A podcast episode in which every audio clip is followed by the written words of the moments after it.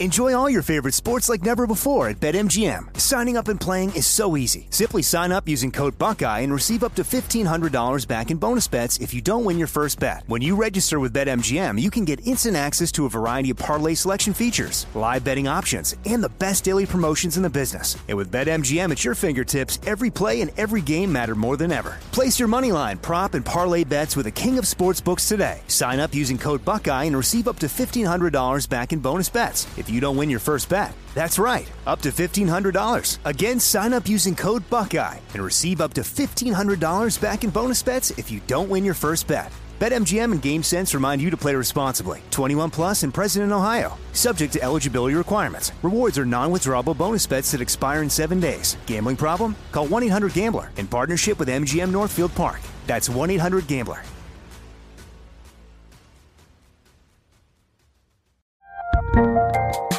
There's a lot happening these days. But I have just the thing to get you up to speed on what matters without taking too much of your time. The Seven from the Washington Post is a podcast that gives you the seven most important and interesting stories, and we always try to save room for something fun. You get it all in about seven minutes or less. I'm Hannah Jewell. I'll get you caught up with the seven every weekday. So follow the seven right now. This is your moment, your time to shine, your comeback. You're ready for the next step in your career, and you want an education employers respect. So you're not just going back to school, you're coming back with Purdue Global. Backed by Purdue University, one of the nation's most respected public universities, Purdue Global is built for people who bring their life experience into the online classroom. Purdue Global, Purdue's online university for working adults. Start your comeback today at purdueglobal.edu. When you buy Kroger brand products, you feel like you're winning. That's because they offer proven quality at lower than low prices. In fact, we guarantee that you and your family will love how Kroger brand products taste, or you get your money back. So next time you're shopping for the family, look for delicious Kroger brand products because they'll make you all feel like you're winning. Shop now, in store, or online. Kroger, fresh for everyone.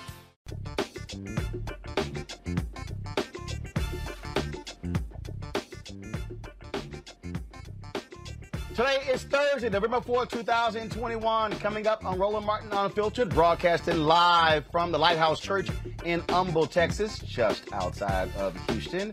Also streaming on the Black Star Network. The white judge in the case of the three white men accused of killing Ahmaud Arbery admits that the striking of black jurors showed intentional discrimination, but it is moving forward. We'll talk with Lee Merritt, who's an attorney for one of the Arbery family members, about this trial and what is going on in this case. And we'll talk about the legal precedent that speaks to how you cannot strike jurors based on race. Uh, also uh, on uh, today's show, uh, Reverend Jesse Jackson Sr. Uh, he is continuing uh, trying to mediate this battle between Howard University students and the administration. Uh, and we hope to have him on today's show to give an update on what's going on. Black women leaders, they continue their protest in the nation's capital with regards to voting rights. Today they held an event in front of the Supreme Court. We live streamed that event on the Black Star Network. And so we look forward to uh, talking with Melanie Campbell, uh, who is the president and CEO of the National Coalition of Black Civic Participation, about that particular event. Also, the American Psychological Association is apologizing to African Americans uh, for its role in perpetuating systemic racism. Uh, we'll talk with the organization's president about that. Also, a black man is on death row in Texas, not denied a new trial despite evidence that could prove his innocence. And speaking of Texas, the Department of Justice is suing Texas over its recently approved voting law. Plus, uh, we'll talk about, you know, we always to have a crazy head, our people segment. Yo, it's a jam-packed show. It's time to bring the funk. I'm Roland Martin Unfiltered from the Black Star Network from my hometown of Houston. Let's go.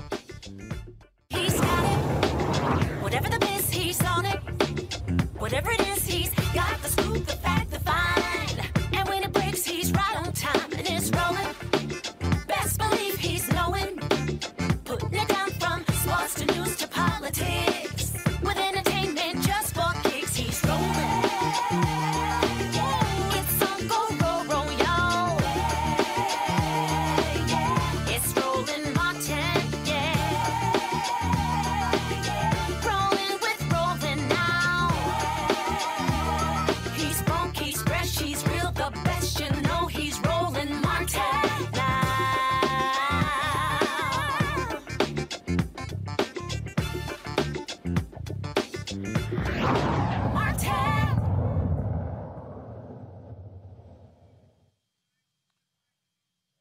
Intentional discrimination. That is exactly what a white judge in, in uh, Georgia is saying took place in the picking of jurors in the Ahmaud, uh, in the trial of three white men uh, accused of killing Ahmaud Arbery. Let me walk through the makeup, folks, uh, of this uh, jury, of the selected pool of 65 potential jurors. 48 were qualified. There were 23 white females, 13 white males, six black males, and six black females. The 12 selected included 11 white people and just one black man. The prosecution requested a reverse Batson challenge, which is an objection to the validity of a peremptory challenge on grounds that the other party used it to exclude a potential juror based on race, ethnicity, or sex. Now, although Judge Timothy Walmsley acknowledged, quote, there appeared to be intentional discrimination in selecting the jurors, he rejected the prosecution's motion. In this particular case, Batson's limitations, I think, are clearly out there. In this particular case, there are these significant overtones of race to begin with. And then we have numerous additional preemptory strikes. We're not just limited to the ones that statutorily sit out there. And then we have extensive questioning of each of the panelists, which start differentiating everybody for different reasons based on answers that are given. Because of that, it becomes very difficult for the court to start working through this problem of are these really genuine reasons that are out there? And it, it gets to the point that I think was raised actually in the Batson decision. I wrote it down. It's uh, Justice Marshall in his concurrence was talking about Batson. And he said specifically, the decision today will not end racial the racial discrimination that preemptories inject into the jury selection process. And the reason he said that was because his view of it was that uh, preemptories uh, just give the parties the opportunity to place the court and the system into this, uh, this balancing of race versus legitimate purpose. Um, and again, this case makes it difficult because race is, has been injected into this process and we have a significant number of preemptories. All that's to say, I've worked through each one of these. Um, I've listened to the defense. Again, in the state of Georgia, all the defense needs to do is provide that legitimate, non discriminatory, clear, reasonably specific, and related reason. Um, I have very uh, adept counsel here, and they've been able to explain to the court why, separate from race, those individuals were in fact struck from the panel. It does not change the fact that that initial finding was out there. It doesn't feel like that is how it worked, but it's been explained to the court under the terms of Batson why those particular strikes were made. And the court is not going to place upon uh, the defendants a finding that they are being disingenuous to the court or otherwise are not being truthful with the court when it comes to their reasons for striking these jurors. So because of that and because of, again, the limitations I think Batson places upon this court's analysis, I'm denying. Uh, folks, uh, this, of course, is raising all sorts of questions. Uh, and with this trial already began, today was a hearing for last minute trial motions as opening arguments are scheduled to begin in the morning. Joining us right now, one of the family attorneys for the Arbery family, uh, Lee Merritt from Brunswick, Georgia. Also joining us right now is Ahmaud Arbery's mother. Uh, glad to have her uh, on the show uh, as well, uh, Wanda Cooper Jones. Thank you so very much, uh, folks. Um, this is th- th- this is already troubling.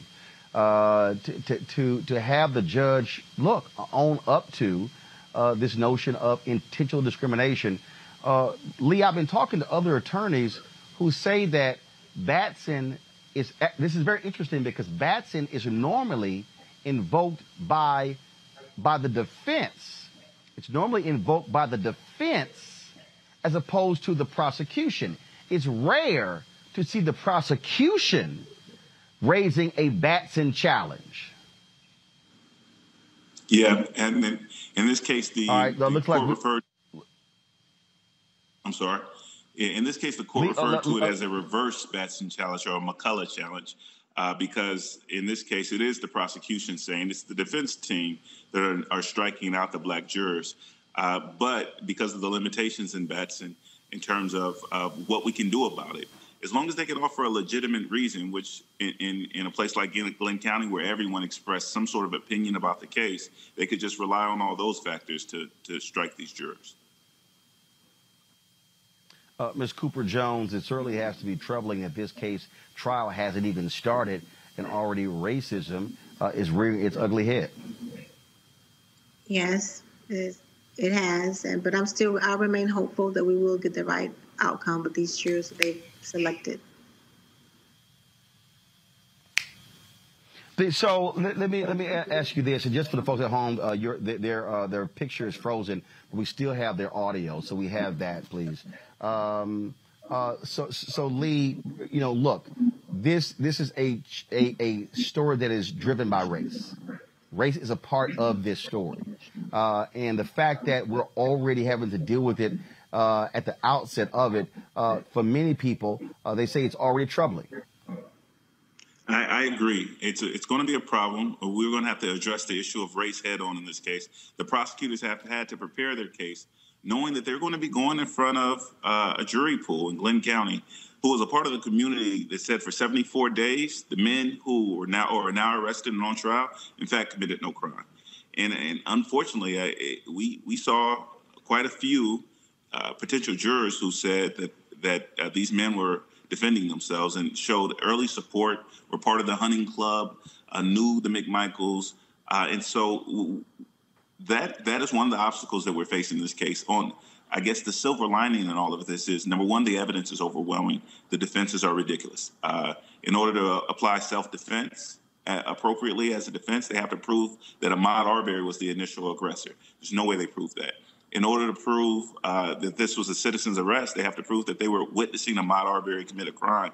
Ahmaud Arbery is on film for the last moments of his life. Uh, he, he, committed no crime uh, that would have justified uh, a citizen's arrest. And so those are the silver linings. And then the safety net that we have in this case is that there are both an ongoing state prosecution from the Attorney General's office and a federal prosecution from the DOJ uh, for these men so if somehow they avoid accountability in this case, which we don't think should happen, uh, the feds the feds will have another bite at the apple. Um, it is. Um, I, I, unfortunately, I, I talk to uh, a lot of mothers uh, and fathers, uh, Miss uh, Cooper Jones, and uh, it's always hard to have to have these conversations when we're talking about uh, the loss of a loved one. Um, what is it that you want the public uh, uh, to do, look out for, uh, and, and, and, and, and, and, frankly stand with you uh, in this moment? Because this is going to be uh, a, a gut, gut wrenching thing every single day.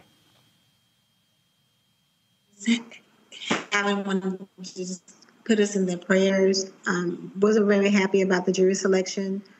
But I do believe, with the evidence that the state has, that we will get justice for Ahmaud. Just put my my family and I into your prayers, and we just hope for the best outcome. Uh, that is certainly uh, going to um, be um, something to watch out for, Lee, uh, as we uh, as we go forward uh, with, with, with this particular trial. It is going to be um, tough, but hopefully this prosecution is prepared for the onslaught that we're going to see see coming their way. Because again, they, they already tried to slander Ahmaud, Ahmaud's name prior to this trial starting.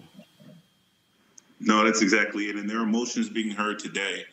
where they're going to try again to get in his mental health records, where they're going to try to get in any previous encounters with law enforcement. Uh, the judge has been um, pretty assertive that none of that actually has anything to do with what happened on February 23rd of 2020. That that evidence does not come in. Uh, but they're trying to both scrub racism from this case. They're trying to remove the fact that they were they had a Confederate license plate, that they used racial slurs at the scene, and that they regularly use racial slurs in plotting this murder on social media and through neighbor apps, and that that you know race is in fact a key factor in this case. Um, all right, then. Certainly glad uh, to have both of you here, Lee Merritt as well as Wanda Cooper Jones, uh, the mother of Ahmaud Arbery. Uh, thank you so very much, uh, and we'll be following this every single day.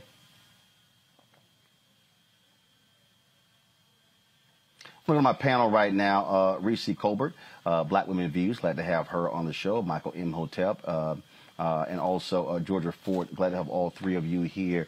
I'm sorry, uh, uh my, my, bad, Greg Carr. I had, had, the wrong information. Greg Carr, thanks a lot. Glad to see you here. Georgia Fort, Reecie, Greg, uh, and uh, Georgia.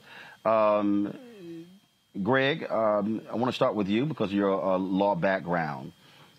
it's very interesting when we cover these cases how people who don't understand the law begin to realize what happens when you learn when you're seeing these trials, when you're watching the live streams, when you're when you're when you have lots of attention, uh, to have the judge, to have this white judge go, yeah, this is this was probably intentional discrimination of these jurors, but then saying hands were tied, it shows you how unequal this criminal justice system is. Yeah, when people start talking about criminal justice reform, I just start laughing the system is set up to do what it's doing. The Batson versus Kentucky case, which is the case that um, tried the issue of whether uh, whether or not race can be dealt with when you're making a jury selection in the section of a jury, has always been weak. And in many ways, uh, Judge Wal- uh, Walmsley's hands were tied. However, a great deal of this is up to the discretion of the judge. Now, no judge likes to be overturned and overruled, and had he allowed for the reseating of some of the jurors, uh, who were exempted after rigorous questioning uh, on a Batson challenge, then no doubt uh, the defense would have appealed. And it's called a reverse Batson in this case, as you said, because the prosecution uh, entered the the Batson uh, challenge. Normally, it's the defense, as you said. But that having been said, his fairly honest um, description of the white racist criminal justice system uh, was quickly followed by the recognition that um, the Batson challenge, when you make a Batson challenge, the burden shifts to the defense to put up a reasonable explanation as to why uh, you shouldn't uh, allow for the reseating on race. And when you look at how some of these black jurors were questioned, I mean, you, you exclude somebody from the jury pool because they knew Ahmaud Aubrey? Come on, bruh. Let's be serious. But but see, the question then becomes the reasonableness standard. And so you get into the vagaries of judicial decision making based on how you construct what a reasonable person is. And of course, the reasonableness standard then just gets you in a world of trouble because there's no such thing as a reasonable person. This is another way where race operates. And finally, I'll say this. uh, this judge has been on the bench for about a decade. He was appointed by uh, Governor Nathan Deal. This isn't really about his motives, but it is about how the system is stacked against black people, as he said, there are two ways to select jurors. One is the peremptory strike, where you just get rid of people and you don't have to give a reason. That's one way you get rid of a lot of black people in a pool. The other way is the challenge for cause, and that's where you you try to get your questions put in a way so that you can create some kind of veneer of uh, reasonableness that will give you the excuse to get rid of black people in a jury. And notice, and I think you know somebody will probably mention this in a minute. Uh, the defense complained because they didn't have enough uh, 40 and over non-college eh, college educated white men. They call it the bubble pool. And you know you might not need a bubble pool. You might not need a bubble pool because you only got one black person in the whole jury pool, including the alternates. They've set up a jury that's probably well disposed to, if there's any way possible to let these guys off, do so. But but as Lee Merritt said, it may be difficult even under those circumstances.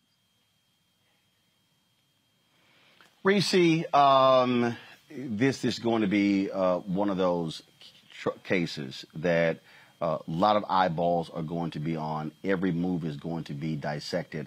Uh, and, and, already people are seeing uh, how uh, troubling uh, it is for black folks to get justice in this criminal justice system. Absolutely. I'm so glad that Dr. Carr broke it down in terms of the implications of the judge's um, ruling in potential appeals court because my first instinct was, ain't that about a bitch? He didn't sat up there and said how this is racist, but then he turned around and said, oh, but you know, racist schmacist, we're going to go with it anyway. Um, the system is broken for for justice but it is working as designed and i think that even you know they have these court precedents that they cite but they're toothless when it comes to protecting Black victims. Because we have to remember this is not Ahmaud Arbery who's not on trial. He is the victim of this modern day lynching. And yet the burden is on him to prove that he's a victim. And he's being re victimized over and over and over again. So uh, it's, it's very disheartening. Um, particularly when you think about let's just even set aside the evidence of this particular thing let's set aside the the predispositions of what people might be inclined to do here as dr carr pointed out but look at the atmosphere that we're in where white folks is rebelling they got their big win in Virginia when Glenn Youngkin and critical race theory and education is now the number one priority. Education being a euphemism for uh, let's make sure that racism is not, um, you know, uh, challenged or, or discussed in our systems. And, you know, that's what concerns me. Not that they needed that to be any more racist. They already were doing all this racist shit. But the whole point is that there is, it's going to be difficult to get a conviction if you look strictly at the demographics, but the evidence is overwhelming. Will that make the difference? I think that'll depend on the judge's instructions. It'll depend on the prosecution. Um, and it'll depend on how much of this crap gets put in there about Ahmaud Aubrey that makes these people look like they are the vigilantes and the slave patrols and they were doing a service to the community. I hope that isn't the case. Uh, but this is very troubling, very troubling news. The one other point I wanted to mention, though, um, and again, let me preface this by saying I'm not criticizing Black residents of this town, but I did want to just point out that 50% of the people called for jury duty did not actually report. Um, I don't know what percentage of Black people decided not to report or anything, but I just wanted to say, even though there are these racist challenges, even though that the, the odds are stacked against us even being seated for a jury, if you do get the opportunity to be called upon for jury duty service, please answer the call. Um, you can't help what the judge decides. You can't help what the what the attorneys decide, but you might be able to make the difference between a fair trial by a jury of your peers, of this or, or of, of a defendant's peers. Georgia, you covered the uh, George Floyd uh, trial. This is going to be one of those that all eyeballs are going to be on uh, Georgia uh, for the duration of this trial. Yeah, absolutely. And as Dr. Carr and Reese just stated, you know, these criminal justice systems are not really designed for us. And so it is very concerning. Um, I know in that town, I think it's about 26% African American. So that's part of the reason why we didn't see a huge number of uh, Black people even being considered for this jury. But nonetheless while you know the judge is saying hey we're following the rules at some point uh, american citizens have to uh, step up to the plate and say here just because it's legal does not mean that it's right. And so for for decades if not centuries we have had uh, this criminal justice system that allows all white juries to move forward and oftentimes produce convictions that are not in our favor. And a lot of times even producing uh, wrongful convictions right? Uh, and so i think that what we're what we've learned um, over the last two or three years is not just this huge need for an overhaul with policing and police accountability in this country but we're also seeing because there's these high profile cases that everybody is paying attention to we're seeing doing an examination of the criminal justice process and we're looking at what what things are in place that are contributing to the inequities and the jury selection process is is among those things. We really need to reform the way in which jury selection happens. We need to examine the laws surrounding the jury selection process and we need an overhaul because that is such a, a critical component of the criminal justice system and it is contributing to why we're seeing either no justice produced in cases like I would say Philando Castile, right, uh, or mm-hmm. uh, wrongful convictions, and and um, so yeah, I think that uh, we we are overdue uh, for for examining those processes and coming up with new ones. All right, folks, uh, got to go to break. We come back. Uh, more on Roland Martin Unfiltered, uh, talking about a number of things, including a case out of Texas where black man denied an opportunity uh, to have his case reheard, even though the evidence may show he's innocent. Speaking of Texas, where I am right now uh, in Humble, Texas, here at the Lighthouse Church, uh, the Department of Justice, the Biden Department of Justice, is suing Texas over their Senate Bill 1, their voter suppression bill. We'll give you an update on that as well. Lots more to talk about on today's show. We'll be back in a moment right here on Roland Martin Unfiltered on the Black Star Network.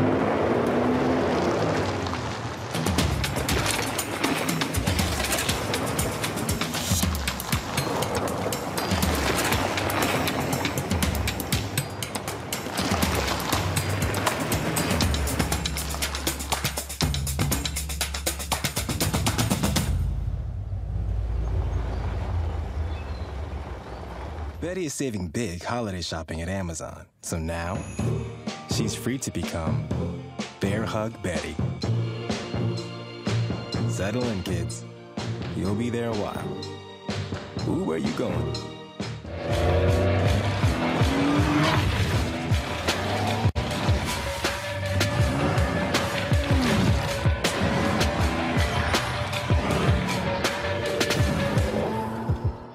Y'all doing? It's your favorite funny girl, Amanda Seales. Hi, I'm Anthony Brown from Anthony Brown and Group Therapy. What up, Lana Well, and you are watching Roland Martin Unfiltered.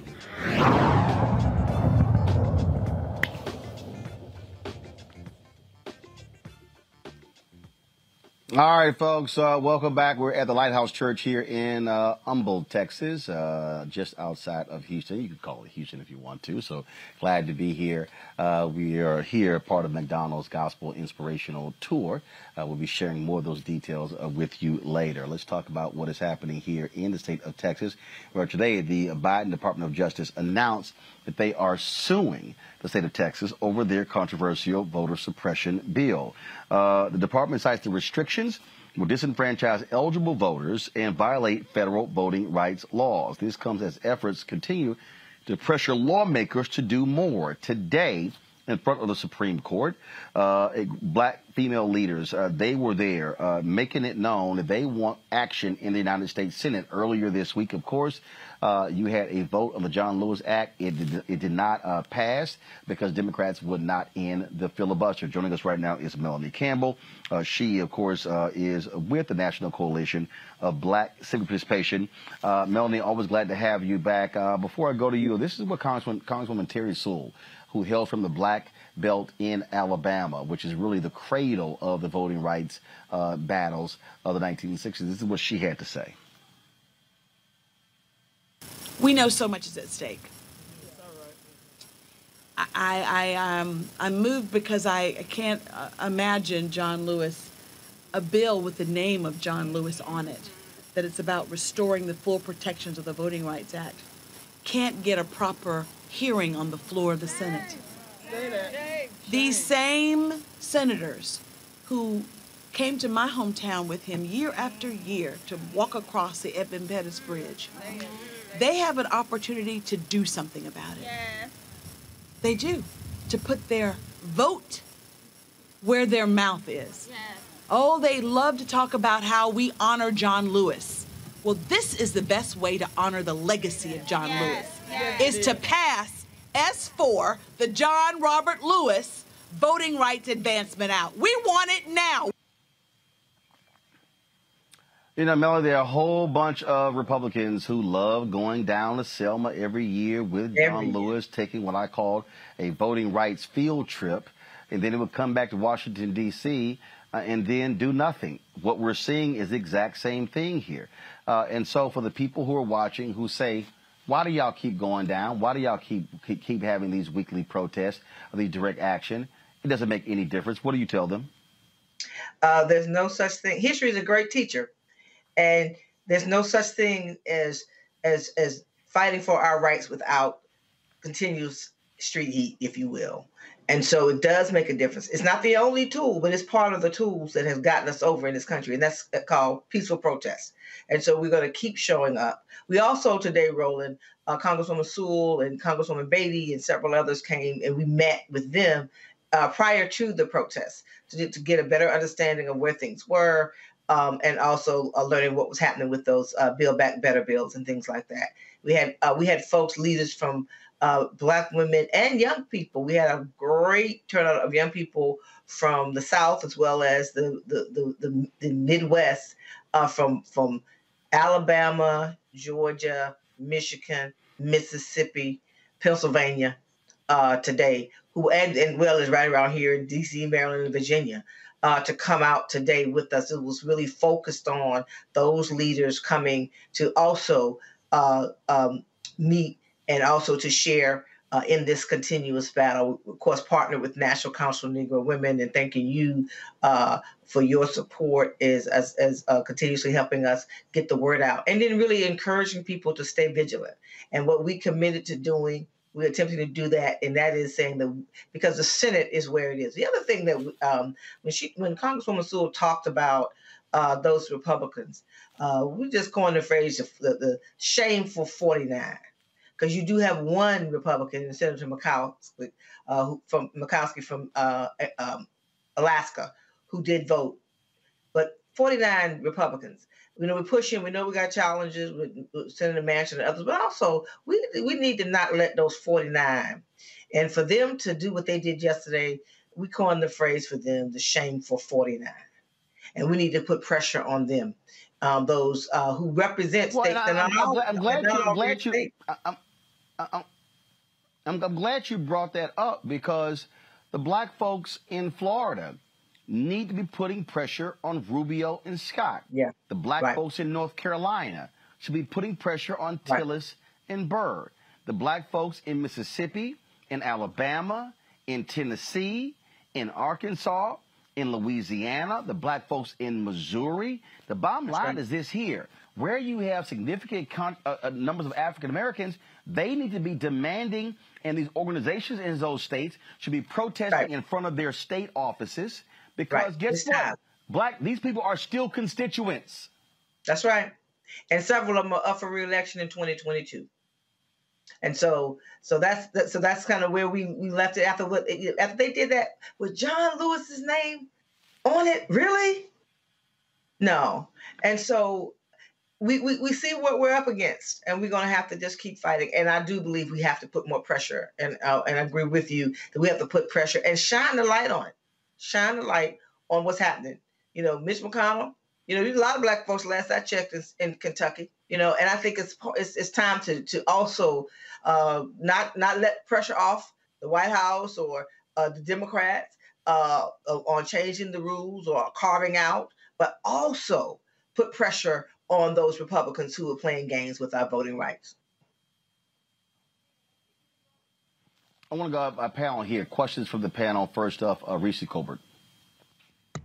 Hi, Melanie. Thank you for all that you're doing. Thank Um, you, thank you, girl, for, for all you. I was watching you. Can I stop? You were you were on it.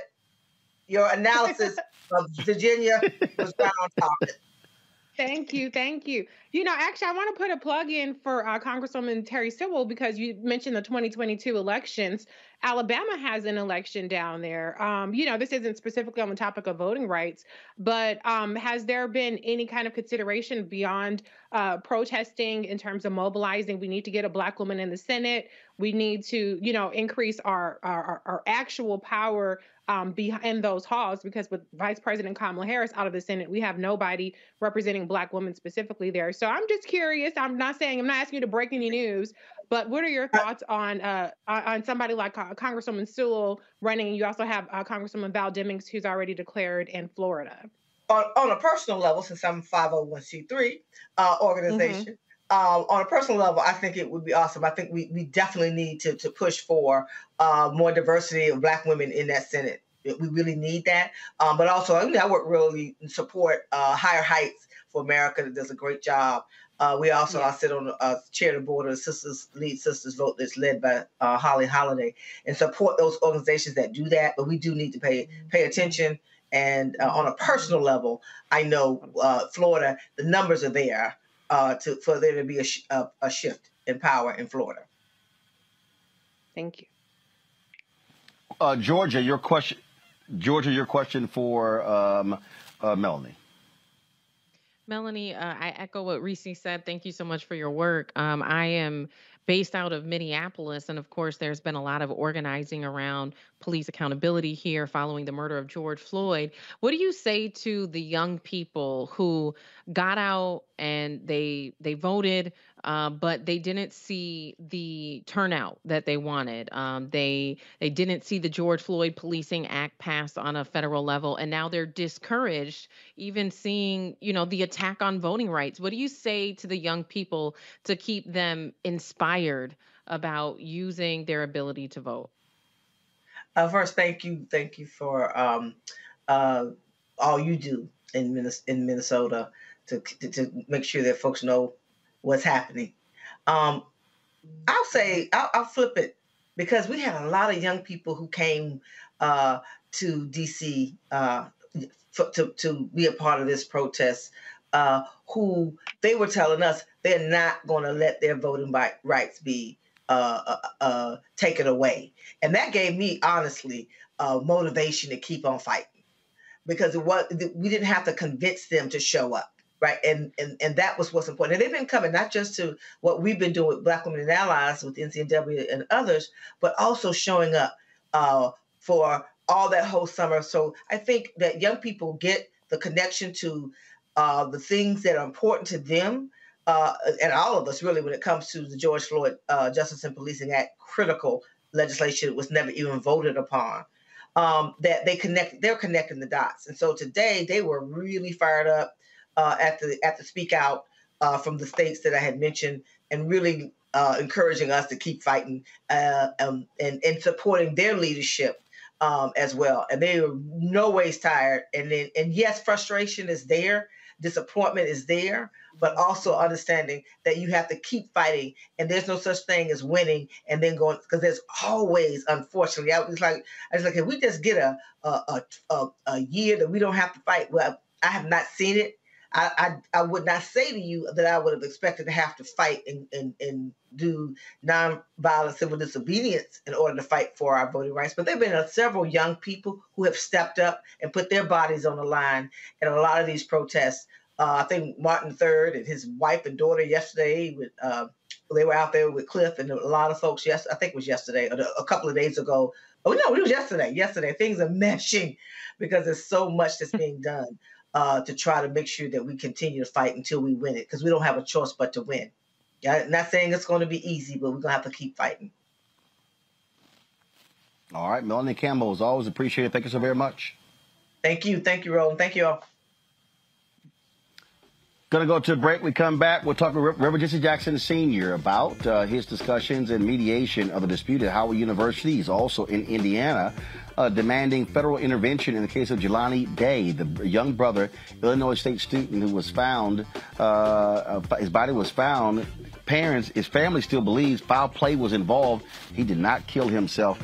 We'll discuss that and other issues next, right here on Roland Martin Unfiltered on the Black Star Network, broadcasting live from the Lighthouse Church here in Humble, Texas, outside of Houston. Back in a moment. Oh, that spin class was brutal. Well, you can try using the Buick's massaging seat. Oh, yeah, that's nice. Can I use Apple CarPlay to put some music on? Sure, it's wireless. Pick something we all like. Okay, hold on. What's your Buick's Wi-Fi password? Buick Envision 2021. Oh, you should pick something stronger. That's really predictable. That's a really tight spot. Don't worry, I used to hate parallel parking. Me too. Hey. Really outdid yourself. Yes, we did. The all-new Buick Envision, an SUV built around you. All of you. Once upon a time, there lived a princess with really long hair who was waiting for a prince to come save her. But really, Who has time for that? Let's go. Feeling myself. I'm feeling She ordered herself a ladder with Prime one day delivery, and she was out of there. I want some hood girls looking back at it and a good girl in my tax bracket. Now, her hairdressing empire is killing bangs it. is a bad habit. And the prince, well, who cares? My Maybach, black Prime Matic. changed everything. Left, but I'm back at it and I'm feeling my Hey, I'm Deon Cole from Blackish. Hey everybody, this is your man Fred Hammond, and you're watching Roland Martin, my man, Unfiltered.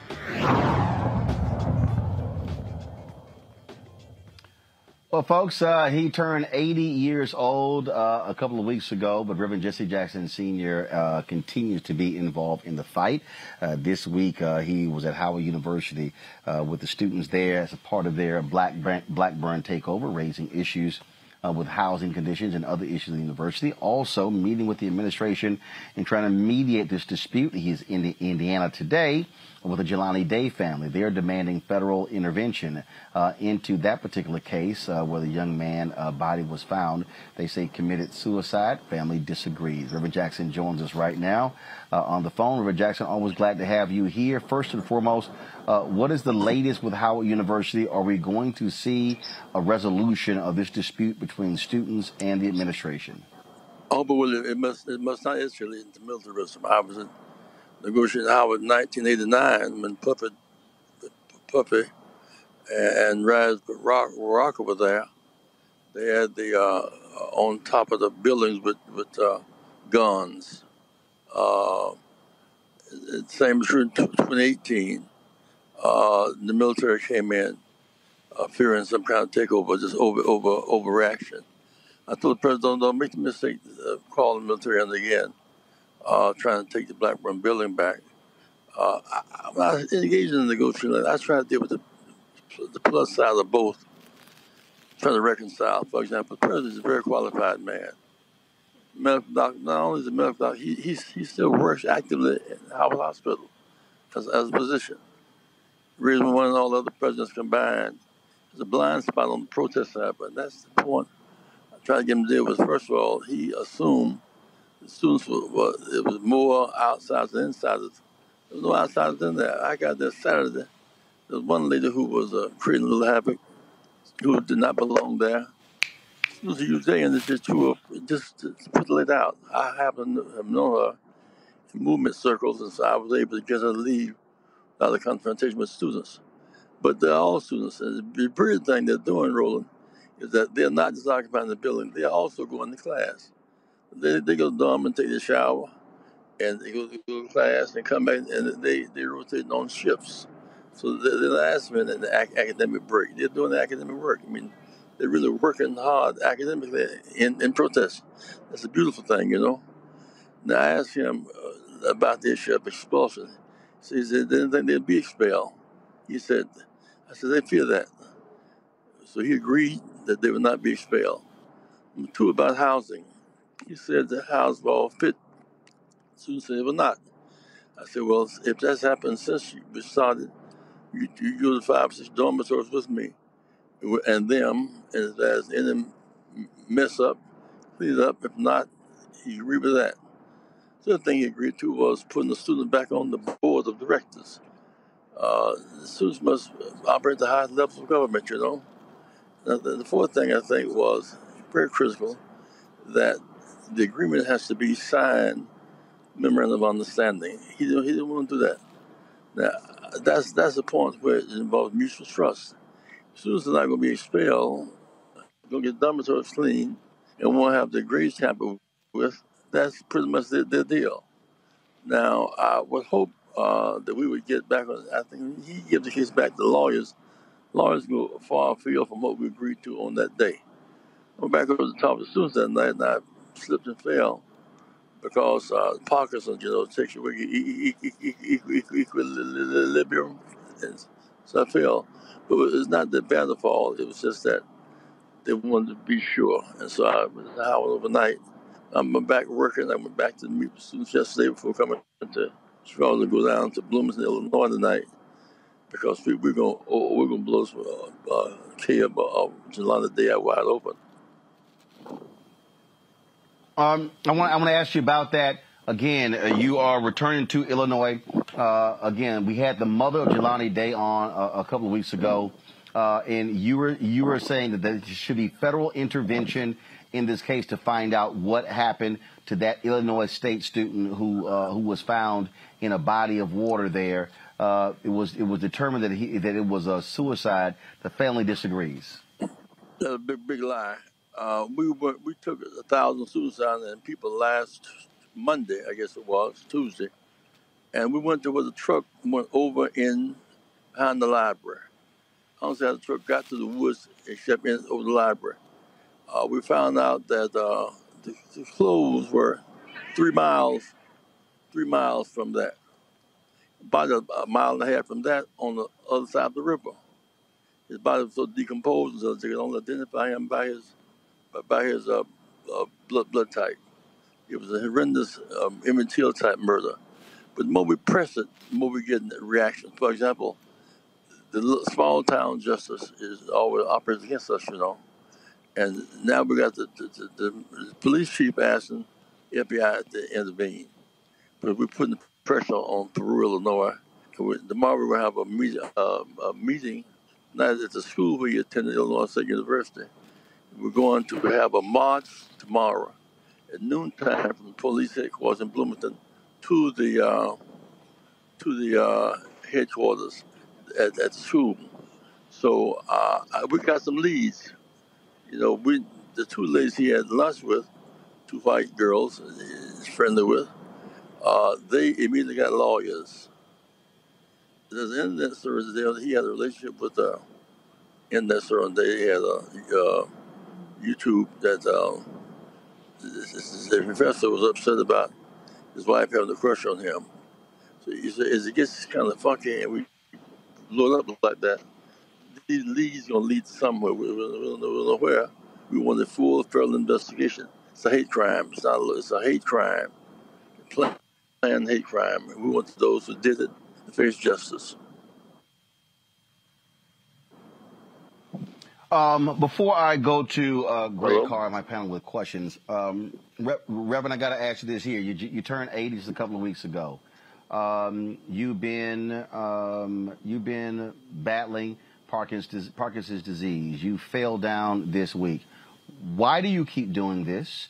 Um, you could look. You're 80. You could easily. You you, you had a, an, a, a stunning and amazing life and career why not? Why not relax? Why? Why stay on the go? Why? Why still uh, show up in Indiana and come to Howard and still travel and still protest? You were there for the March for Democracy in Austin. Why do you keep doing it? God doesn't let me live for a wheelchair, for a, a, a reclining chair. I live to work. I work. I work to live. I find joy in my work. I find fulfillment in my work. So, I was trying to get more vaccines for Africa, Sierra Leone, and other like that to have because there's no vaccine. Uh, it's, it's much done. Also, stepping in gaps that no, nobody is. One of the leaders on, on, on the Howard case, uh, on the Jelani Day case, stepping in gaps. And, and yet I communicate with Reverend Sharp and other groups. Uh, for our, our 50th anniversary Rainbow Push will be uh, first Saturday in, in December. Reverend Sharp is my special guest that Saturday we keep building coalitions. Uh, let me say this to you. Moses was 80 when he started preaching. He was 85 and he said, Give me this mountain. He didn't ask no little thing like, Give me a reclining chair. I, I still want the mountain, the Voting Rights Act uh, passed, President protected. I said, I want, I want the mountain health care. I want the mountain of decent wages for those who work and, and health care for children. So I, am still asking for the mountain, and God keep giving me strength climb the mountain that, I, that I'm dealing with. I'm excited about that. Let me say something more about, about Virginia last night. Uh, this has been nobody's announced but my own. I won Virginia in 84 and 88, you know. First time black and one statewide. 184, Doug Wallace became lieutenant governor in 85. 188, he became governor in 89. So we, we, know, we know the state pretty good. I asked Terry McAuliffe and his people three or four weeks, led by Shannon Davis, to uh, let yeah, they, they, they, never called back. I think I'm not sure what they thought. What I do know is that the black vote was not excited about that campaign. they miscalculated, I think, what what the stakes were in it. Now, let me say something else. When you tear down the Robert E. Lee statue, Robert E. Lee is a, is a, is a religious symbol of the Confederacy. Those who tear the statue down must also work to offset the voters offended by this it coming down. You know what I'm saying, Sam uh, Roland?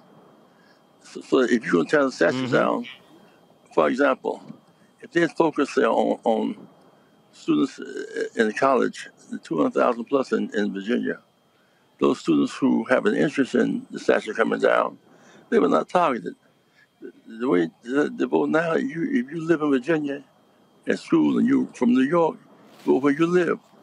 They were not really targeted. Uh, you take the other thing is that the the the, the Tidewater area of Suffolk, they were not really really targeted. So I'm, I'm convinced that the, the Confederacy is un- is underestimated in the South. but you're around Texas Confederacy territory. That's why you had more unregistered for the vaccine blacks in the South because the governors were saying it was all right, they didn't have to. And we were dying in great numbers. That's, that's in the South, we're still fighting the Civil War. Greg Carr, uh, you question for Reverend Jesse Jackson Sr. Thank, thank you, Roland, and thank you, Reverend Jackson. I'm glad you're doing well, brother. Um, and uh, I hate that you had to engage in shuttle diplomacy between the A building and the student center on the same campus. That that that should tell us something. And thank you for securing amnesty for those young people. Could you help uh, everyone understand the the difference between a mediator and a representative? I'm asking that because the young people have made it pretty clear that they are not going to end their protest until they have an in-person town hall meeting until full voting rights are, are reestablished for the students, faculty, and alumni affiliate trustees. And uh, so I know you didn't go over there as their representative. You're trying to resolve. Could you help us understand uh, the difference between mediating between two sides and representing one side or the other? And thank you again for everything you've done, brother. Believe me, as a member of that faculty, thank you for I staying. went, I, I I wanted to meet with the students. I met the students on Saturday. And what the demands were, that they couldn't, they couldn't get all this with the president. It's not meeting them all together. So I took their demands to him. One concern they had was would they be expelled from school? So uh, that that was implied. He said, it wouldn't. That was, that was one of their demands. Secondly, the idea of getting board and other students back on the board. He agreed to that. Third, the issue of housing. Uh, he, he said on the third rooms had mold. He said 12 dormitories were infected. So he said he would go me and a group of students to those dormitories, see if that would happen. So we, we, we were dealing with the students' agenda with him.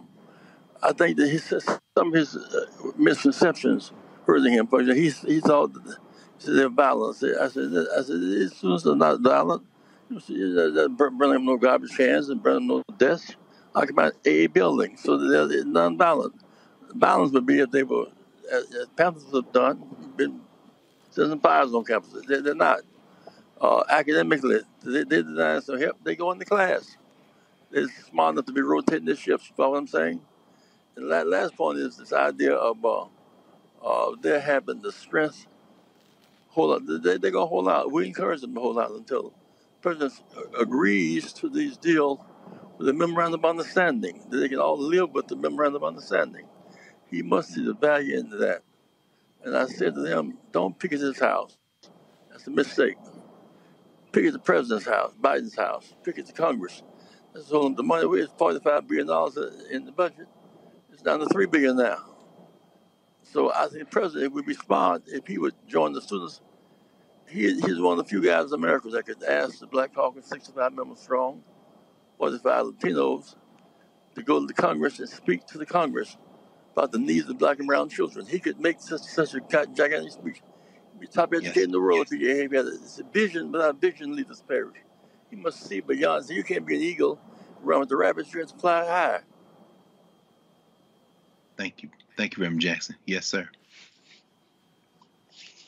Um, Reverend Jackson, uh, it's always a pleasure. You always you always know that uh, anytime uh, you want to speak to the issues, uh, you can come on here. The last question I have for you uh, before uh, we let you go, and that is, a lot of people are saying Democrats had a big loss on Tuesday night. Fact of the matter is, you had people who won, black mayors who won in many different places as well. Jim Carville uh, has come, James Carville has come out and said that uh, wokeism is killing Democrats all across the country.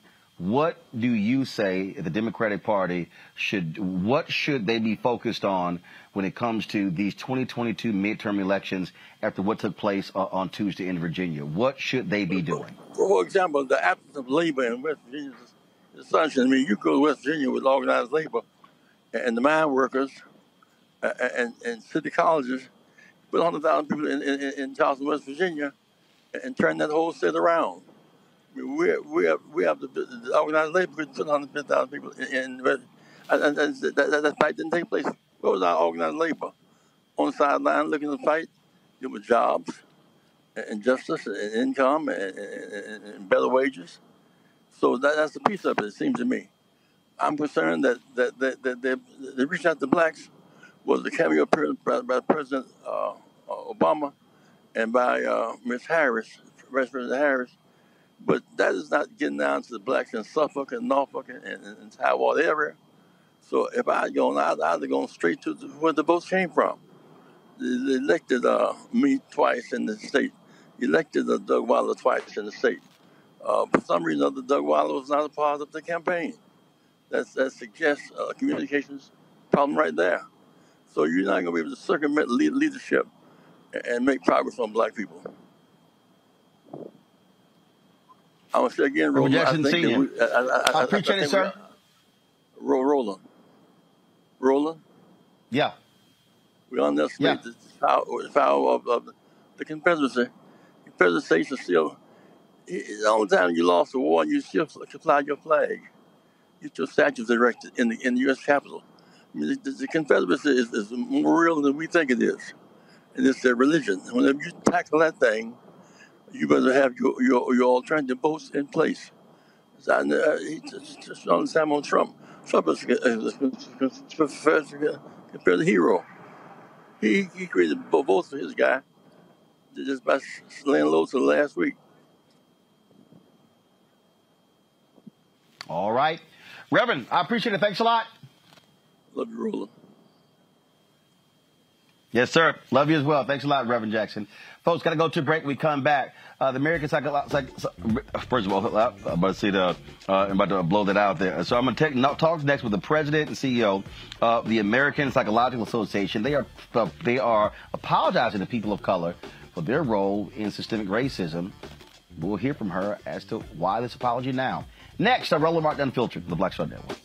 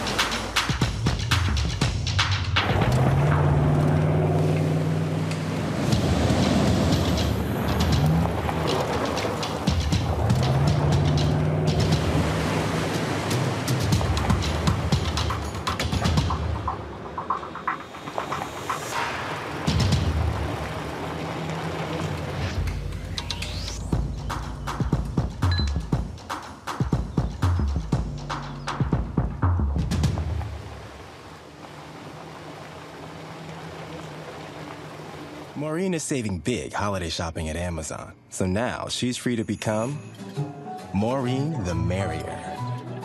Food is her love language. And she really loves her grandson. Like, really loves. Hey, I'm Donnie Simpson. What's up? I'm Lance Gross, and you're watching Roland Martin Unfiltered.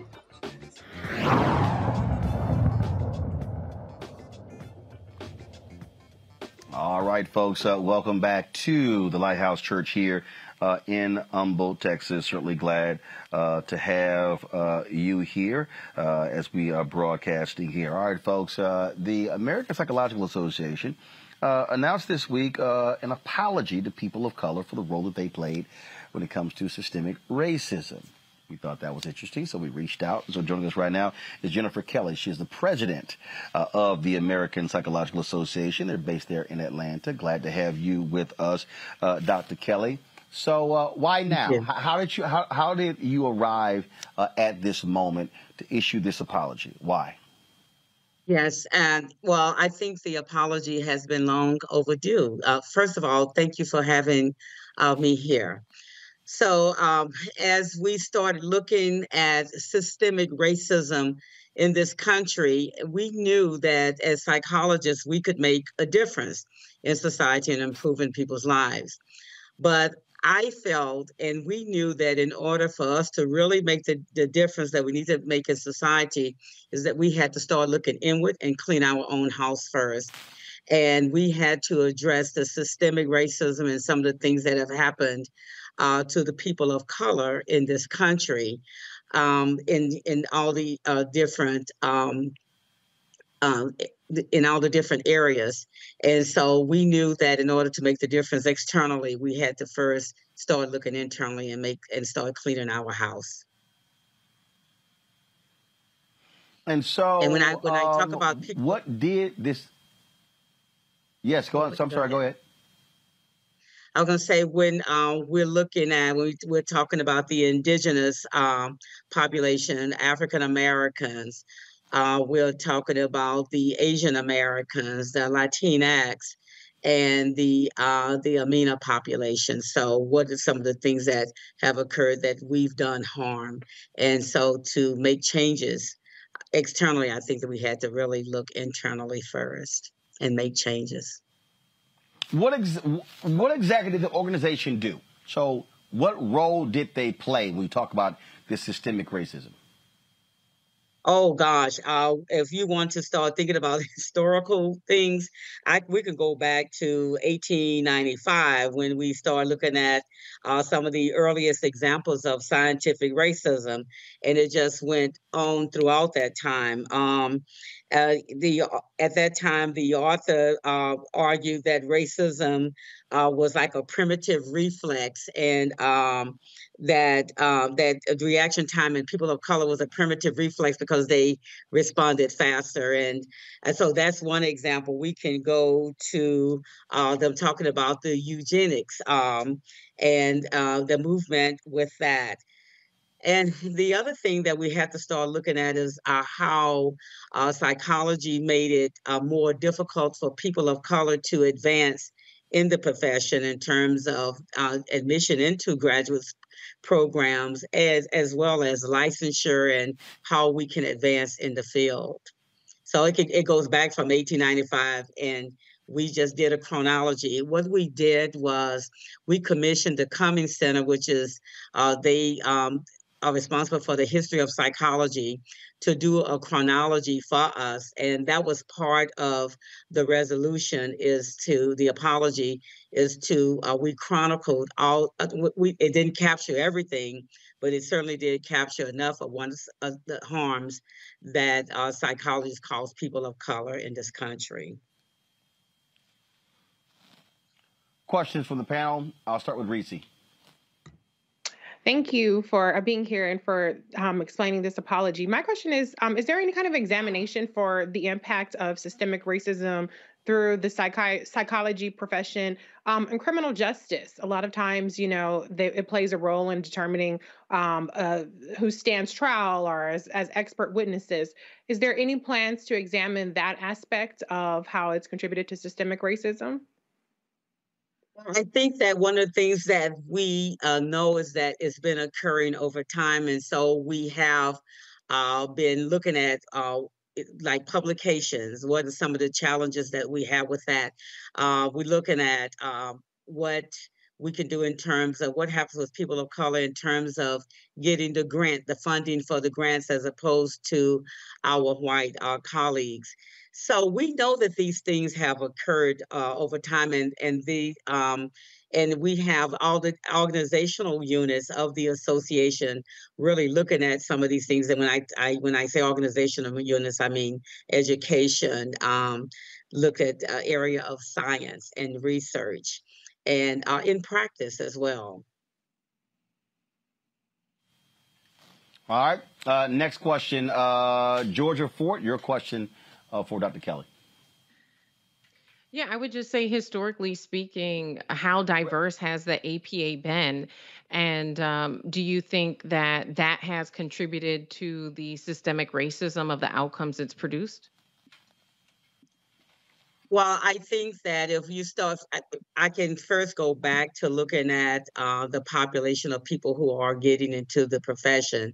And we know that there are not enough psychologists uh, that are being trained to meet the needs uh, of the, the people of color in the population. And part of that is getting into the graduate programs and then uh, moving through that. Uh, and in terms of the American Psychological Association, um, we have been working really hard in really improving the diversity of the profession. But um, I think that the more people of color that we get into the uh, field, I do think that, and, and, and in APA, we're going to see uh, more changes occurring. All right, Greg Carr, your question. Yes, uh, thank you, Roland, and, and thank you, uh, Dr. Kelly. It's very, very good to see you leading that organization. Uh, as that old, uh, the standard book in psychology, Robert Guthrie wrote, there was a time in APA that even the rat was white. so um, it was good That's to see you true. charge of that organization. but my question is, um, my question is around the relationship between APA and the Association of Black Psychologists. Um, I, a lot of my teachers, Wade Nobles and Asa Hilliard, there in, in Atlanta, of course, Jules Harrell, Ed Nichols, Linda Meyer, so many, congealed around the, the Association of Black Psychologists in 1968, started in 1968, and we know Robert Williams just made transition.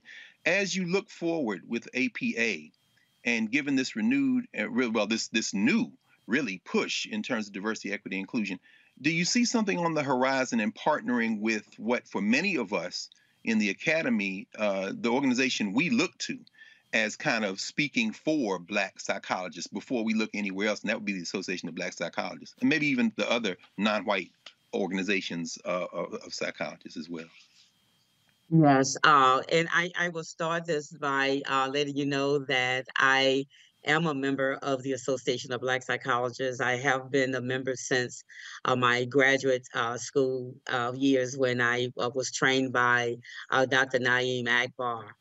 And so, um, so I'm, I, I know that the importance of having this relationship with our uh, the, Association of Black uh, of Psychologists, as well as the other uh, psychologists of uh, and other color uh, psychologists of color and the other associations. One of the things that we have done is that we have reached out, APA has done, is we've reached out to all the ethnic psychological associations to meet. And we want to be able to reset and to be able to work together in a more collaborative manner because we know that uh, we can do more if we can work together as opposed to us working in silos. And so I'm uh, very hopeful that we will have that renewed our relationship with the Association of Black Psychologists. And it was formed in 1968 through, in large part for some of the challenges that um, they saw that happened within APA.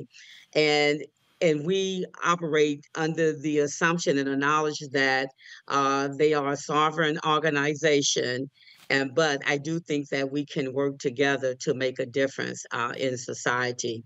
So we're hoping that we can do a reset with them. Yes, thank you. All right, Dr. Jennifer Kelly, President of the American Psychological Association. We appreciate you joining us here on Roland Martin Unfiltered. Thanks a lot. Thank you. All right, folks, got to go to a break. We come back. Uh, our black and missing for the day. We'll also uh, talk about uh, another case out of Texas and one in North Carolina that you might want to know about. You're watching Roland Martin Unfiltered here on the Black Star Network, broadcasting live from the Lighthouse Church here in Humble, Texas, just outside of Houston. Back in a moment. Oh, that spin class was brutal. Well, you can try using the Buick's massaging seat. Oh, yeah, that's nice. Can I use Apple CarPlay to put some music on? Sure, it's wireless. Pick something we all like. Okay, hold on. What's your Buick's Wi-Fi password? Buick Envision 2021. Oh, you should pick something stronger. That's really predictable. That's a really tight spot. Don't worry, I used to hate parallel parking. Me too. Hey. Really outdid yourself. Yes, we did. The all new Buick Envision, an SUV built around you. All of you. Once upon a time, there lived a princess with really long hair who was waiting for a prince to come save her. But really, who has time for that? Let's go. Feeling myself. I'm feeling She ordered herself a ladder with Prime one day delivery, and she was out of there. I want some hood girls looking back at it and a good girl in my tax bracket. Now, her hairdressing empire is killing it. And the prince? Well, who cares? Prime changes everything. Hi, I'm Vivian Green. Hey everybody, this is your man Fred Hammond, and you're watching Roland Martin, my man, Unfiltered.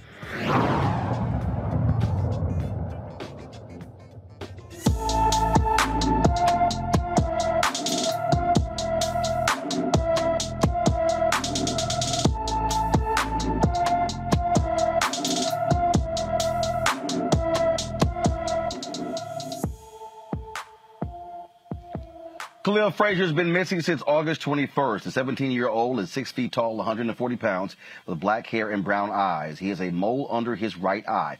Kh- uh, Khalil was last seen wearing a black shirt, dark gray jeans, and dark-colored sneakers.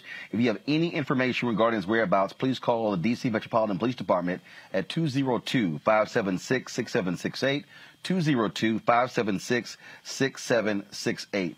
Let's go to Wisconsin, where a juror has been dismissed from the Kyle Rittenhouse murder trial for making a joke about the Kenosha police shooting of Jacob Blake. Kenosha, Kenosha County Circuit Judge Bruce Schroeder addressed a request from prosecutors to excuse a juror who had made a joke about the Blake shooting to a courtroom deputy while being escorted to his car earlier in the week. The joke, according to prosecutors, was why did the Kenosha police shoot Jacob Blake seven times? Because they ran out of bullets. Blake, a black man, was shot in the back seven times by a white police officer outside an apartment complex on August 23, 2020, leaving him paralyzed from the waist down. Rittenhouse is facing multiple charges, including homicide. He faces up to life in prison if convicted. Uh, this this case right here uh, is very strange to me, uh, Greg, because uh, already you have the actions of this judge where he has said uh, that uh, they cannot refer to the individuals who were killed as victims, but they can refer to them as looters and other names as well. Also, this judge, talk about being thin skinned. This is the same judge who actually used time in the courtroom to criticize media people criticizing him. He even took aim at CNN legal analyst Jeffrey Toobin. I'm sorry, you're the judge in this case, and you take time to critique media folk who are critiquing you. Why is this man still on this trial? because this is America. I mean, I hate to say it that way, Roland, but let, let's be clear about this. And I've been listening to and talking with some of my friends and colleagues, including uh, some practicing lawyers, uh, about this case. Let's all brace ourselves. Because unlike the Ahmaud, Ahmaud Arbery case, which is, you know, as, as, as Lee said, uh, the facts are there. This man has a very strong possibility of being acquitted, this boy, in self defense. When you look at the facts of the case and you look at the law in Wisconsin, this little boy right here could walk. He doesn't even need the help of that white nationalist judge on the bench or the lynching jury that they have impaneled. So rather than get our blood pressure up, we have to understand that we're going to have to break this system in order to build something different. It is set up to do what it's going to do, and this man is very comfortable in his impunity in flying his white nationalist flag. He's on the bench because this is America, brother, until we do something about it. But let's just brace ourselves. I mean, this is one we need to watch very closely, but I'm just just a word of warning. This isn't as open and shut as you might think it's going to be. Um, the it- it's just Georgia watching this case has been real weird. Um, you, you- to the point Greg made, where you saw uh, all of these uh, folks coming to his defense, uh, these white nationalists like uh, former actor Ricky Schroder contributing, raising $2 million uh, for his defense. You also uh, have had, again, how, how, how this judge is ruling. I mean, I mean, you know, what we're seeing here is a, a stark contrast to how he is being treated. In many ways, this to me feels like Dylann Roof being taken to Burger King to get something to eat before, after he killed nine black people at Mother Emanuel. That's right. I mean, we continuously see these examples that are just outright insulting to the Black community. Uh, and the miscarriages of, of justice that continuously happen. And so, you know, I just hope that there is a new generation of uh, Black people who are inspired to run for seats uh, like, you know, a judgeship, uh, because we, we need representation in every single aspect of the courtroom in order to really start to, to see the change that we need to come forward. Um, it is weird uh, to, to hear a judge um, make that kind of determination. But even from a media standpoint, uh, Roland, when you, you think about the word victim, I mean, when you use the word victim, it automatically evokes empathy and compassion for a person. Uh, but not just in the courtroom are we seeing you know these white nationalists not allow black people to be referred to as as victims. But oftentimes when you look at media coverage there are cases like philando castile or george floyd uh, where we are seeing the media choose to not use that kind of language. Now, in some instances, you can argue that legally you can't use certain words uh, like maybe murdered, right? We couldn't say that Derek Chauvin murdered George Floyd until that was proven in court for legal reasons. But when you look up the definition of victim, I mean, a victim could be a victim of an accident. It doesn't necessarily have to be something that is uh, f- determined in the court of law. And so um, there's so much nuance in language. And I think that it, it's why uh, the work you're doing, Roland, with the Black Star Network is so important. And it's why we have to continuously control our own narratives. Uh, Reese. You know, I want to remind people that the two men that Kyle Rittenhouse killed are white men. So this is white on white crime. But it's not their mm-hmm. whiteness that makes them a victim. It is the fact that they were standing with uh, people protesting for Black Lives Matter. And that's what this uh, defense attorney is trying to make this about. He's trying to make it an indictment on Black Lives Matter and trying to say, hey, if you're a white man and you cross state lines with the, with a gun and shoot people, you can do it as long as you're protecting whiteness, even if your victims are white men.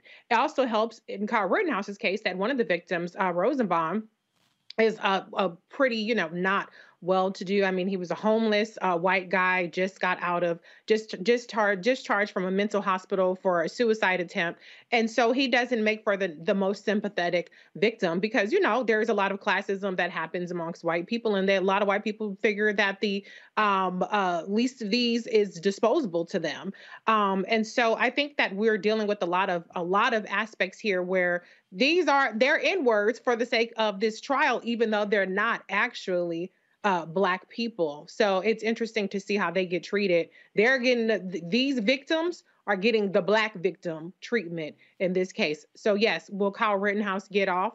Most likely. Um, there's a troll in your chat and Facebook, Roland, that is uh, spreading the propaganda already. Oh, he's exonerated based on the footage and things like that. And so this is a cause now for the white nationalists. And I think that we're going to see that play out with the, the, the verdict that ultimately comes out. But I could be wrong. Mm-hmm. Mm-hmm. Um, well, this is uh, again one of the one of the craziest things that we're seeing uh, uh, with this trial. Speaking of crazy, let's talk about what was happening here in Texas. A black man who has been on Texas's death row since 1998 after being convicted by an all-white jury is not going to get a new trial. A district judge ruled that Rodney Reed, who maintains he is innocent of murdering a young white grocery store clerk, does not deserve a new trial. During this summer's two-week hearing, Judge J.D. Langley heard evidence presented by the Innocence Project. Reed's team showed the murder weapon was never tested for DNA evidence and proved forensic experts admitted to errors in their testimony during his first trial. They also introduced new excul- exculpatory witnesses as evidence pointing to the victim's fiance, Jimmy Fennell, who was white and a former local police officer, as the perpetrator. The judge said that was not enough to grant a new trial, saying Reed, quote, has not proven by clear and convincing evidence that no reasonable juror would have convicted him of capital murder, even if the new evidence was presented. Well, Greg, um, I'm sorry. You make the conclusion that no juror will make the decision. Well, how about we allow the juror to hear it to make a decision? Roland, this is so important what you what you just read right there. There it is again. Reasonableness. Any legal scholar, any mm-hmm. lawyer will tell you, particularly a trial lawyer dealing with a jury or dealing with a judge, is that reasonableness standard? That's where whiteness hides. People talking about mm. CRT, CRT. Let's let's deal with a basic tenet of critical race theory. Critical race theory, one of the basic tenets is that the power of whiteness is often in its ability to normalize itself, to hide behind language for which there is no common understanding. In the law, reasonableness is one of the most weaponized words in interpretation. A reasonable person, would, would that mean a, a reasonable black woman? A reasonable black man, a reasonable Asian man? What do you mean? Oh, well, I mean a reasonable white man. But since I didn't say a race, we're going to imply whiteness. And in Texas, where the law is as interspersed with whiteness as anywhere in the country, when this judge says that, uh, and, and listen to the language, look at the look at the legal straitjacket. You haven't proven by clear and convincing evidence, meaning overwhelming show of evidence force, that no reasonable juror, not some reasonable juror, one reasonable juror, no reasonable juror would convict you of capital murder. Well, you've made the standard almost impossible. And the Texas Attorney General, Ken Paxton, a real white nationalist, a hunter, is saying, well, you're not going to change us with, with, with public opinion. This is why, again, tying it to the Rittenhouse case, we have to be very careful because, as Reese said, white victims. But when you look at the definition of self defense in Wisconsin, and when you look at the footage, Kyle Rittenhouse's defense is going to be they charged me. I feared for my life. And that reasonableness standard seeping through the minds of those white jurors are very likely to side with him. That reasonableness piece you read, brother, that is the way that they punish black people in this country. There is no common definition of reasonableness, but the law tries to pretend as if there is. Uh, absolutely. Got to go to a break. We come back. I want to bounce this story off of y'all, uh, where a cop in North Carolina planted fake drugs on a black man. Cop no longer has a job. Now, how about the cop should be prosecuted? You're watching Roland Martin Unfiltered on the Black Star Network. Back in a moment.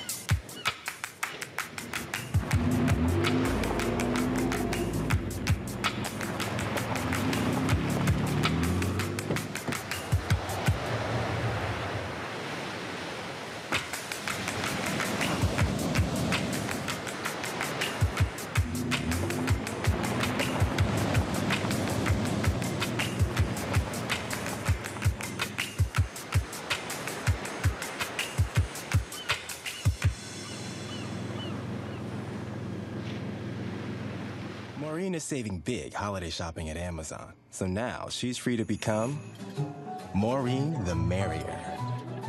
Food is her love language. And she really loves her grandson. Like, really loves.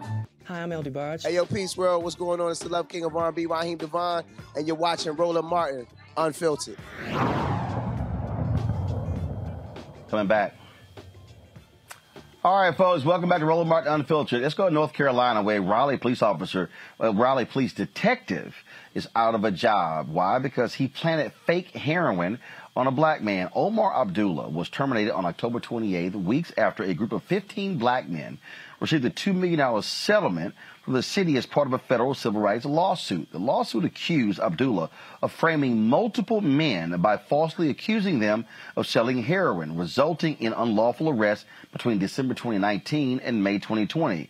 Abdullah was an 11 year veteran of the police force, a member of the department's drug unit, and the 2013 Raleigh police officer, uh, police employee of the year. He was placed on leave from Raleigh Police Department last year. The Wake County DA, Lorrin Freeman, has declined to prosecute him. Are, are you serious, Reese? See, this is the stuff that's crazy. I'm sorry, if you're a cop and you plant fake heroin on people, resulting in them being charged, that, that should be against the law not just charged but imprisoned and they were in some cases imprisoned for months even after the so-called drugs tested and they were actually sugar so there is there was no rush to say oh we screwed up. We need to get these men out of jail. They spent a combined 2.5 years in jail and that may not seem like a lot between 15 people but all 15 were innocent. And the, what makes it even more full of shit from the DA is that the informant that was part of this conspiracy to frame and entrap these men um, for these fake charges has been charged with multiple counts. So if there's evidence to charge the informant, then there's by by by definition evidence to charge the police officer. This man had been on the force since 2009 Yet this settlement covers a specific group of men from 2019 to 2020 over a six month period. How many other people have been victim to this officer and his completely just criminal and unethical ways. There needs to be a deep investigation into him, into the entire police department. I don't know if there's a pattern practices investigation that has already happened in um, in this case, but that is something that needs to be done immediately, as well as charges being brought here. But we know that again, this is another example of the system working as designed. It's not about guilt or innocence, it's about punishment. And it's about getting black men and women behind bars, whether they did the crime or not. Mm-hmm. I it angers me, Georgia, when we see these stories and nothing happens to these cops. It's like, oh, hey, no big deal, so they are out of a job. No, I mean, what, that is that is just simply wrong. When, when they're lying on police reports, planning fake fake drugs, and the DA goes, yeah, no, nah, I'm not going to charge him. Yeah, I mean that's That's crazy. That's common theme. It is. It absolutely is, and I, I feel like that's been the common theme of the show today. Is all of these examples of the way that the criminal justice system doesn't work for us. It doesn't work for us when we're innocent. It doesn't work for us when we're dead, you know? And so not only should that officer be prosecuted and be in jail for the crime that he's committed, but we should also now start looking at that prosecutor and uh, maybe that prosecutor needs to lose their job as well because they're not upholding the law. It reminds me of the uh, the prosecutor uh, ja- Jackie Johnson in uh, the Ahmaud Arbery case where uh, she impeded on justice and uh, prolonged the arrest arrest of her former employee, one of the men who's charged with killing uh, Ahmaud Arbery. And now there's even uh, further evidence indicted. that potentially she impeded in uh, the case of Kelsey Rayner, who was an inmate who died in jail. And come to find out, one of the wardens in the jail is also a former employee of Jackie Johnson. And so, we, I mean, tonight already we've seen instances where a judge has misused their power, instances where officers have misused their power, and even the prosecutors. Um, and so, I, I, mean, when when they're in the streets protesting, uh, when protesters are out there and they say the whole damn system is guilty, this is what they mean in, in every aspect of this system. Uh, you know, it just feels like it's all designed to to work against us. And the Blue Lives Matter people are real quiet, Greg. Well, they have an ally, it seems, in in, in Nancy Lorrin Freeman, uh, who's in her second term as DA there in, in Wake County. And I, I, agree with you, Georgia. I mean, we have to start looking at these electoral elected officials, and, and Reese says this all the time, and you do as well. And we heard again, you know, earlier from Melanie. We have to be involved in the political process. That's an elected office. The, I saw one of her competitors, one of her uh, uh, ostensible challengers for the, and she's up for election in 2023 uh, saying that in Wake County, there's a one page policy for the prosecutor's office as it relates to when to turn over evidence, exculpatory evidence. In nearby Mecklenburg County, that's where Charlotte is, a lot more black people in that county, the, the policy is 14 pages. A lot of this has to do with organizing, with getting in the street, getting into these elected positions, pushing people. But Lorrin Freeman doesn't want to piss off the police. And so she, she's not going to stick her neck out. Fortunately, though, these brothers have filed a federal lawsuit. And just like Kristen Clarke and them have gone after the state of Texas on voting rights, uh, this is why the federal elections matter again. People who say voting doesn't matter understand that if these men and their families are going to get more relief, it's going to come from the federal level. And that means that all of us, whether we love each candidate or not, need to either organize and run for office or get out there and put people in office that will prevent this type of foolishness when the state has proven it can't handle its business on its own. All right, folks, I got to pay a few more bills. First of all, let me thank uh, Amazon, Buick, and Nissan for being partners with us here at Roland Martin Unfiltered. Uh, please patronize those who support black owned media. When we come back this week after Virginia, Reese uh, got a little spicy. Uh, she was not particularly uh, happy uh, with the consistent request for money from the Democrats.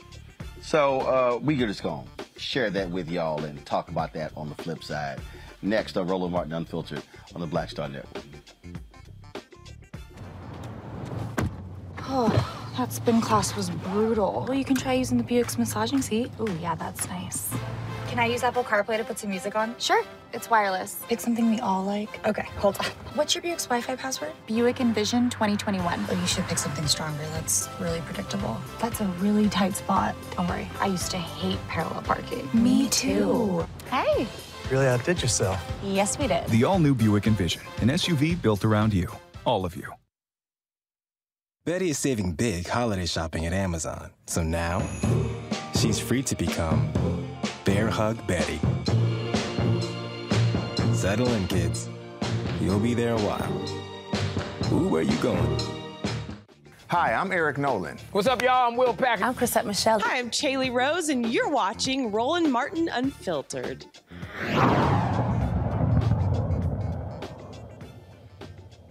All right, folks. So I am uh, here at Lighthouse Church uh, in Humble, Texas, outside of Houston, and uh, being on my best behavior.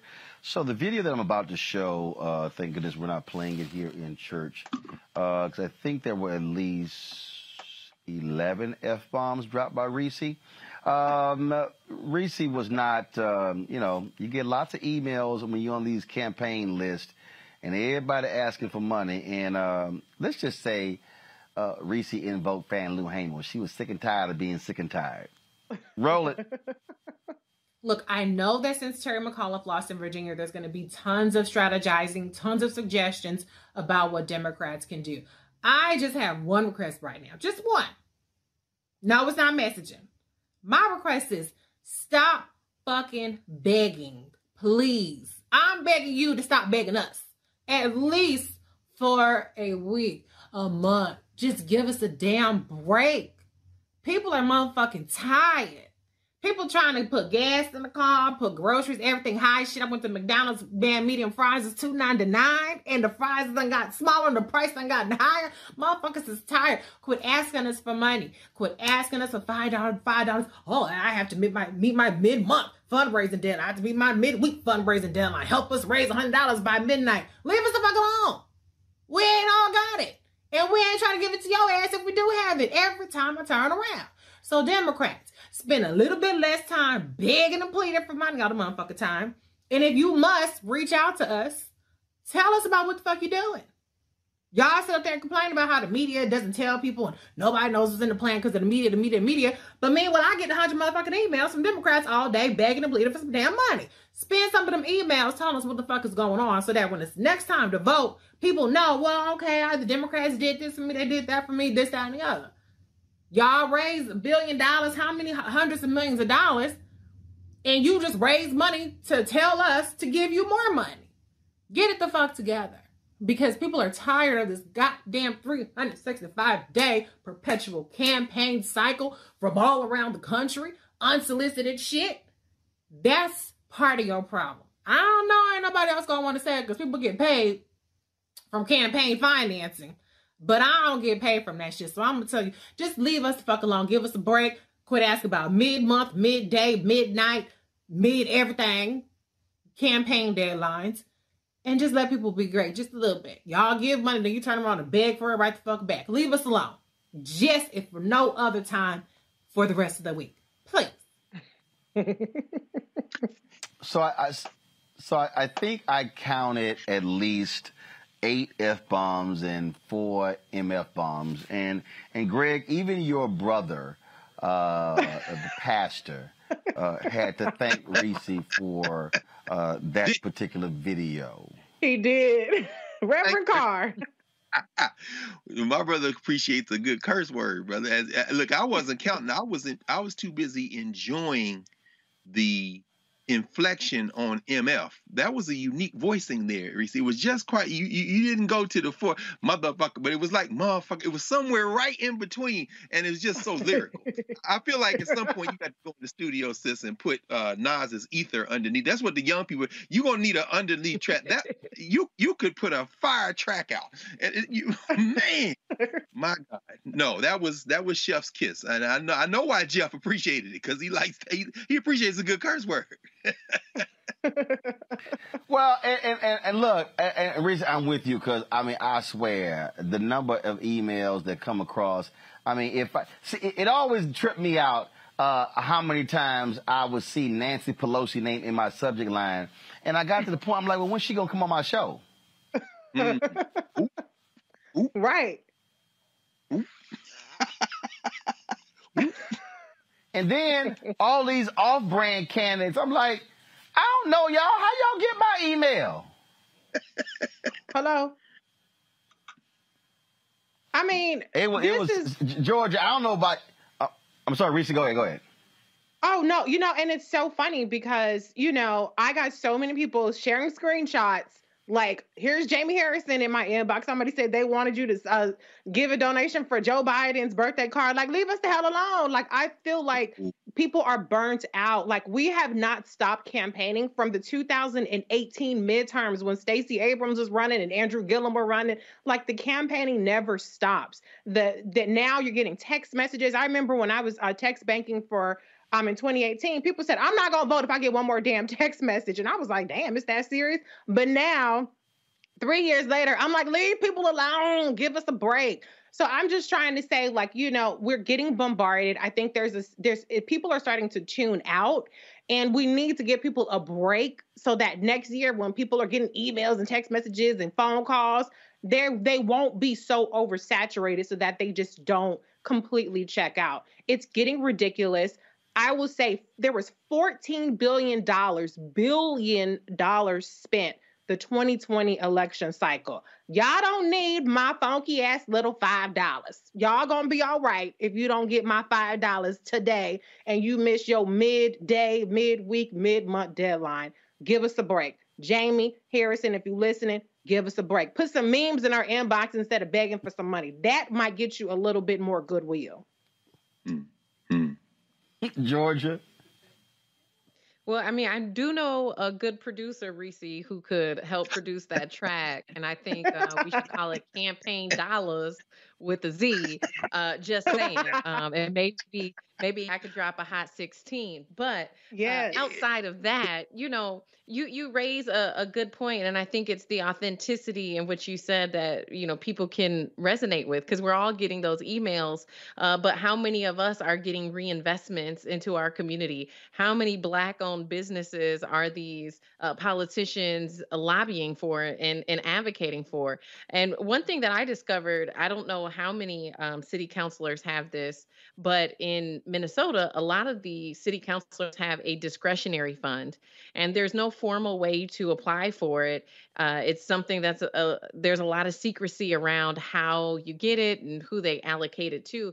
But we need to start applying some pressure to these elected officials who do have things like discretionary funds, or they're able to um, have influence on where certain pots of funding go to. And we need to start to hold their feet to the fire that those funds are um, reallocated to the Black community in, in order for us to be able to truly um, you know, make some some headway with the uh, in, injustices that we're seeing economically, the disparities in the Black community. I think it's time for us to start sending them some emails about donating five dollars and ten dollars to our businesses so that we can meet our goal tonight by midnight or midweek or or Uh-oh. midday, right? Uh, so yeah, I, I mean, I, I agree with you, sister, and thank you so much for calling them out, man. It, it's needed. Well, uh, I'm telling you, I'm with you on that one. So uh, I, I appreciate that, but I did get a kick out of uh, uh yes, Reverend Carr uh, showing his appreciation uh, for your um, for your wordplay uh, in that two minute and 16 second video. All right, y'all. Uh, that is it uh, for us. I'll be back uh, tomorrow right here on Roland Martin Unfiltered here at the Lighthouse Church. Uh, as we are uh, particip- help participating with McDonald's for their uh, inspirational gospel tour. Uh, and so we got just shooting some great interviews. Cannot wait to share them with you. Uh, some amazing interviews thus thus far uh, with the Walls Group, James Fortune, Kurt Carr. looking forward to that. we also have, of course, tomorrow I'll be chatting with Yolanda Adams, chatting with Donald Lawrence. And so we got some great, great stuff, folks. Brian Courtney Wilson. So some amazing interviews. Can't wait to share those with you. If y'all want to support us, what we do, please join our Bring the Funk fan club. Every dollar you give goes to support this show. Uh, of course, you can reach us, uh, Cash App, dollar sign R Martin Unfiltered. Uh, PayPal is paypal.me forward slash R Martin Unfiltered. Uh, Cash App is dollar sign RM Unfiltered. Of course, uh, Venmo is RM Unfiltered, and Zelle is roland at rolandsmartin.com, roland at rolandmartinunfiltered.com. Don't forget to download the Black Star Network app. Course, we're available on all platforms, and so Apple TV, Android TV, uh, Android phone, Apple phone, uh, Xbox, Samsung, uh, Amazon Fire as well. You name it, and we are there. All right, folks, that's it. I will see you tomorrow right here on Roland Martin Unfiltered on the Black Star Network. Thanks a bunch, Greg, Reese, and Georgia. Holla! It's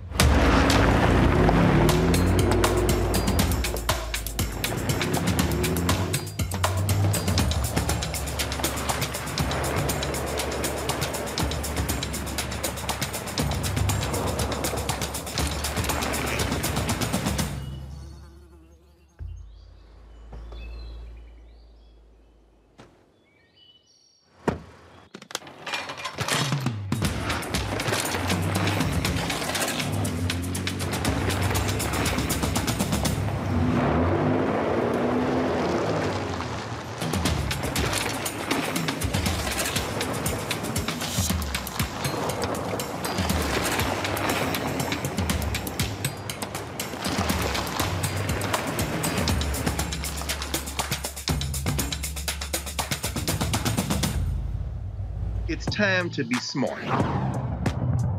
Roland Martin's doing this every day. Oh, no punches. Thank you, Roland Martin, for always giving voice to the issues. Look for Roland Martin in the whirlwind, to quote Marcus Garvey again. The video looks phenomenal, so I'm really excited to see it on my big screen. Support this man, Black Media. He makes sure that our stories are told. See, this difference between Black Star Network and Black owned media and something like CNN. I got to defer to the brilliance of Dr. Carr and to the brilliance of the Black Star Network. I am rolling with rolling all the way. Honored to be on a show that you own. A black man owns the show. Folks, Black Star Network is here. I'm real um, revolutionary right now. Like, wow, Roland was amazing on there. Stay black. I love y'all. I can't commend you enough about this platform that you've created for us to be able to share who we are, what we're doing in the world, and the impact that we're having. Let's be smart. Bring your eyeballs home. You can't be black owned media and be scared.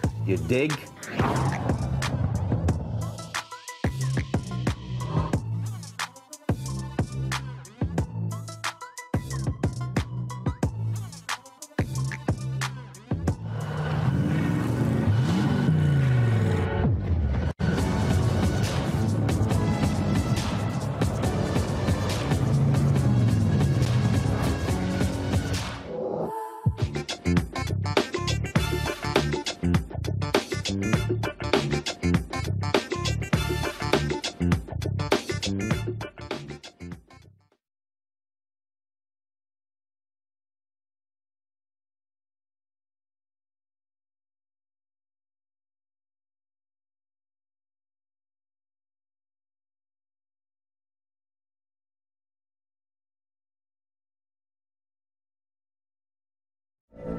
From BBC Radio 4, Britain's biggest paranormal podcast is going on a road trip.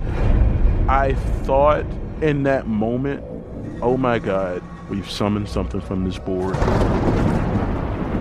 This is Uncanny USA. He says, Somebody's in the house, and I screamed. Listen to Uncanny USA wherever you get your BBC podcasts, if you dare.